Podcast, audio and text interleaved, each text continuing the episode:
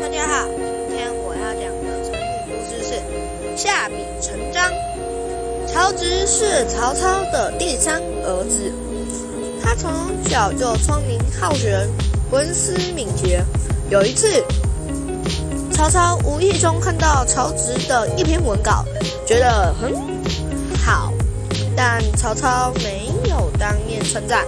反而故意问曹植说：“大，你这篇文章该不会是别人写的吧？不会是请别人写的吧？”曹植连忙跪在地上回答说：“父亲，儿子平日出口能立文，下笔就能成文，我为何要请别人帮忙？父亲如果不信，父亲如果不信。”就请当面对我进行考试。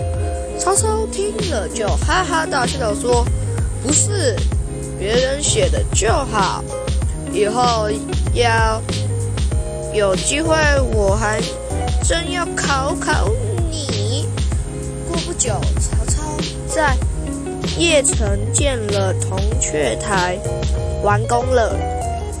曹操让几个儿子都去参加。并要求他们以铜雀台以题材，每人写了一旁词赋，即是是几个儿子的文才。文直思考了一会，就下笔写了一篇《铜雀台赋》，交给了父亲。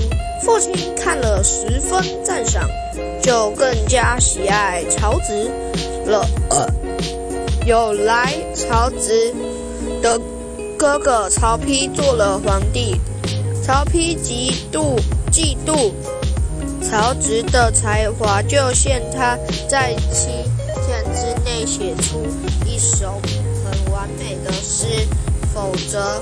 没有在七天之内写完这首诗，我就会把你处死。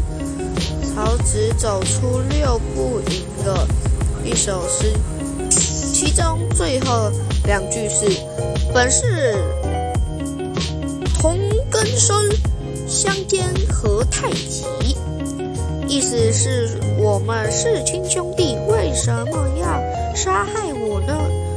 曹丕听了十分羞愧，只好放了他。